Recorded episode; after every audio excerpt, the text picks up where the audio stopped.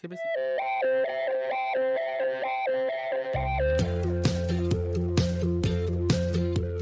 오늘 하루 이슈의 중심 김경래의 최강 시사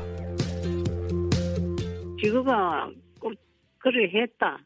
용서해 주세요. 확실한 사과만 있으면은 우리도 용서할 수 있어요. 이래가지고는 우리가 용서가 되지 못해. 뭐 10년이 가든 100년이 가든 우리들이 죽고 나면은 또 후세들이 싸울 거고 끝까지 밝히고 말 거예요. 네, 지금 들으신 음성은요. 지난 9월 28일 지난해죠.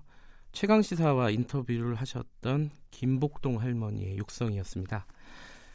지난 28일에 어, 일본군 성노예제 피해자인 평화운동가 김복동 할머님이 일본 정부의 사과를 받지 못하고 결국 눈을 감으셨습니다. 어, 같은 날 다른 피해자 이모 할머니도 세상을 떠나셨죠. 고인의 명복을 다시 한번 빌고요. 음, 지금 김복동 할머님이 우리에게 남긴 어떤 숙제라든가 의미가 무엇인지 한번 좀 되짚어 봐야 될 시간인 것 같습니다.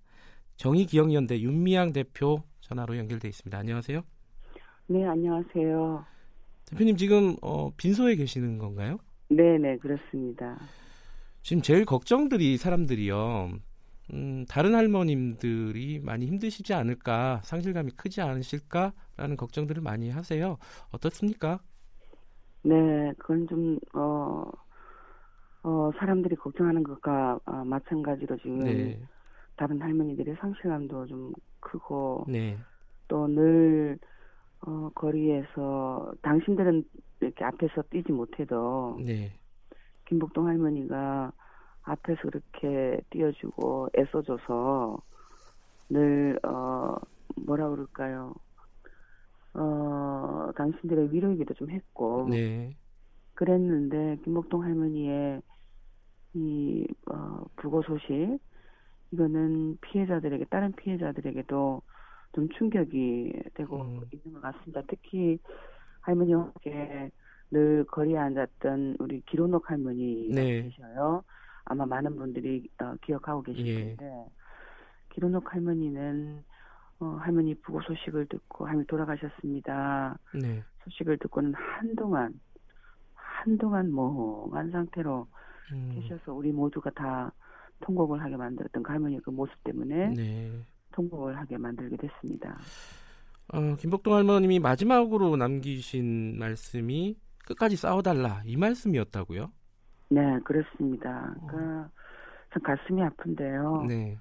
27년, 28년을 싸워도 숨을 거두시는 그날까지 어, 본인이 원했던 일본 정부의 사죄를 받지 못했고 또 그리고 숨을 거두셔서 막 가시려고 하는 그 순간까지도 음, 혹시나 내가 죽으면 이 사람들이 포기하지 않을까, 그만두지 않을까 하는 어, 그런 어, 걱정을 안고 있, 있었던 건 아닐까. 아, 아, 그거 생각하면 너무 좀 가슴이 음, 아프죠. 마지막까지 좀 걱정을 하시면서 눈을 감으셨군요. 네 네. 윤미향 대표님이 이제 언론에 알려진 걸로 보면은 1992년에 김복동 할머니를 처음 만나신 거죠.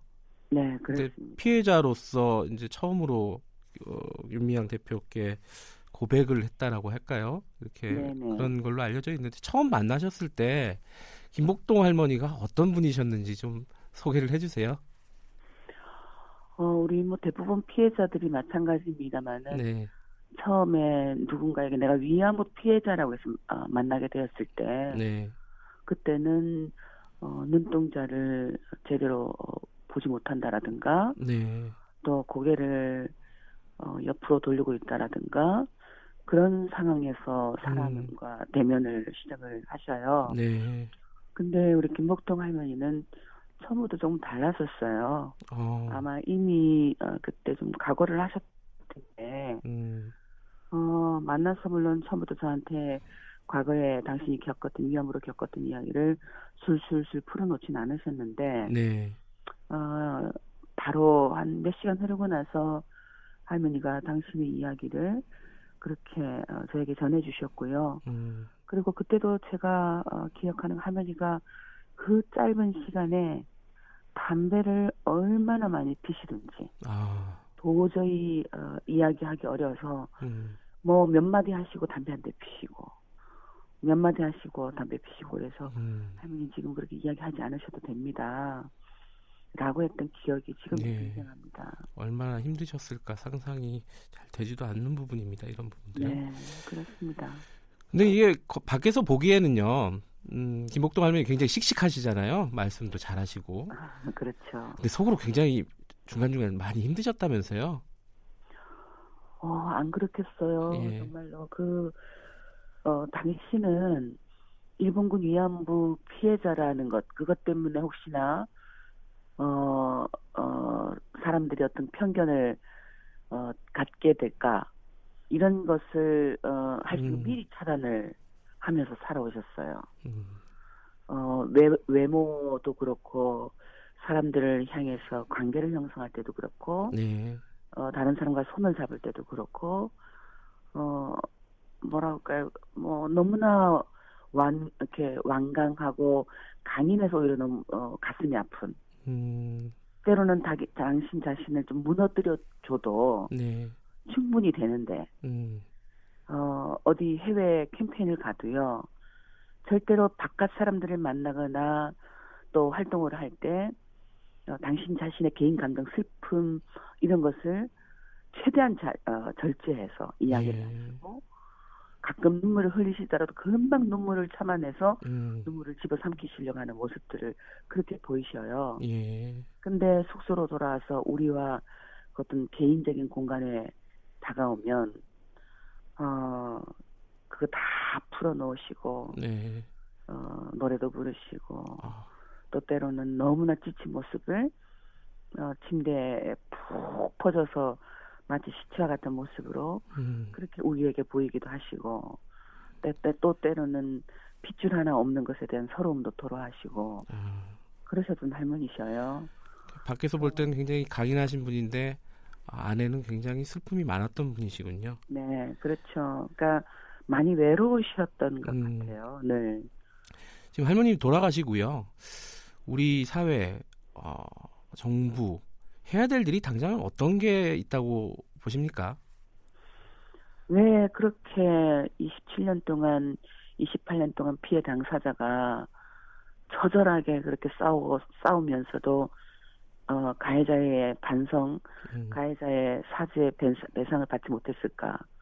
이건 결국은 어, 피해자 함께 사는 우리 사회가 피해자들의 그 미투에 위드유하는 것이 약했다. 음, 저는 그렇게 생각이 듭니다. 네, 무엇보다도 가해자가 저렇게 어, 그 펄펄 뛰면서 지금 여전히 어, 가해를 부정하고 피해자들의 역사를 지우려고 안간힘을 쓰고 있잖아요. 네, 심지어는 유엔이 어, 위안부 피해자들에게 사죄하고 배상하라, 어, 피해자들 인권 회복을 위해서 모든 조치를 다하라라고 권고를 하면 일본 정부는 그 유엔을 향해서 항의를 하죠. 네, 그런데 어느 피해국 정부도 뭐 중국도 필리핀도 어느 피해국 정부도 그런 일본 정부의 행태에 대해서 어, 비판하거나 지적하는 정부가 없습니다. 음, 어느 저 피해국 정부도 유엔의 그런 권고에 대해서 지지하거나 찬성하는 그런 어, 목소리를 내는 정부가 최근에 없었어요. 예, 한국 정부도 2015 한일합의 이후에는 정권이 바뀌었어도 예, 촛불 정부라고 하는 정부에서도 유엔의 그런 권고에 대해서 사실은 그 유엔의 권고는 유엔이 스스로 한 것이 아니라 피해자들이 저희 단체가 예, 온갖 노력을 다해서 만들어낸 거거든요. 예, 그런데 왜 우리는 여전히 가해자 눈치를 보고 네, 가해자 입장을 두둔하고 피해자들의 그 외로운 투쟁을 여전히 외롭게 만들고 그런가. 네, 이제 할머니들을 향해서 어, 우리가 잘못했습니다. 우리의 무관심이 피해자들 그렇게 외롭게 쓸쓸하게 죽어가게 만들었습니다. 예. 라는 목소리들을 조금 내줬으면 좋겠습니다. 아, 예, 피해자들의 목소리에 화답할 때가 됐다. 늦었다 지금도 이런 말씀이시네요. 네, 그렇습니다. 어제 수요 집회는 원래 하던 대로 열렸죠? 네. 사람들이 좀 많이 왔던가요? 예. 네, 청소년들과 시민들이 굉장히 많이 왔고요. 예. 어, 마치 김복동 할머니 추모 집회와 같은 모습. 음, 예. 어, 그리고 청소년들이 할머니의 그 어떤 죽음에 슬퍼하고 애통해하는 어, 그 애통함이 가득 찼던 수요 시였던 것 같아요. 네. 내일이 발인이죠? 네. 장례는 어떻게 치러지나요? 시민장으로 치러진다고 하는데 간단하게 네, 소개를 해주시죠. 시민장으로 치러지고요. 장례위원들 약 2천 명이 장례위원으로 예. 참여를 하고 있습니다. 네.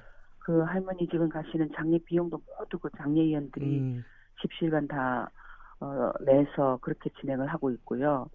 아침 6시 반에 어, 지금 할머니 빈소가 차려져 있는 연대 세브란스 예. 병원에서 어, 발인을 해서 네. 8시 반에 서울 광장에서 함께 모여서 네. 노래를 시작을 합니다. 일본 대사관까지 음, 걸어서 네. 할머니의 평생의 나이인 94세에 어, 맞는 어, 94개의 만장을 들고 그 만장에는 할머니의 목소리가 94년의 인생이 담긴 목소리가 다 음. 글귀로 새겨져서 그렇게 행진을 해서 일본 대사관 앞에서 노제를 진행을 하고요. 네. 그리고 어 결국 어, 어 천안 망양의 동산에 네. 어, 할머니의 삶을 또 안치해서 예. 어, 다른 사람들과 함께 음. 또 다른 모습으로 만나는 만나게 되는 그런 어, 일정이 어, 내일 있습니다. 알겠습니다. 가시는 길이라도 좀 외롭지 않게 보내드렸으면 좋겠네요. 윤미연 대표님도 어, 건강 잘 챙기시고요. 네, 고맙습니다. 예, 고맙습니다. 김복동 할머님의 명복을 다시 한번 빌고요. 어, 지금까지 정의기억연대 윤미향 대표님이셨습니다. 네, 1월 31일 목요일 KBS 일라디오 김경래 최강시사 오늘은 여기까지 하고요. 광고 잠깐 드릴까요? 어, 다음 주는 설 특집이 월화수 진행이 됩니다.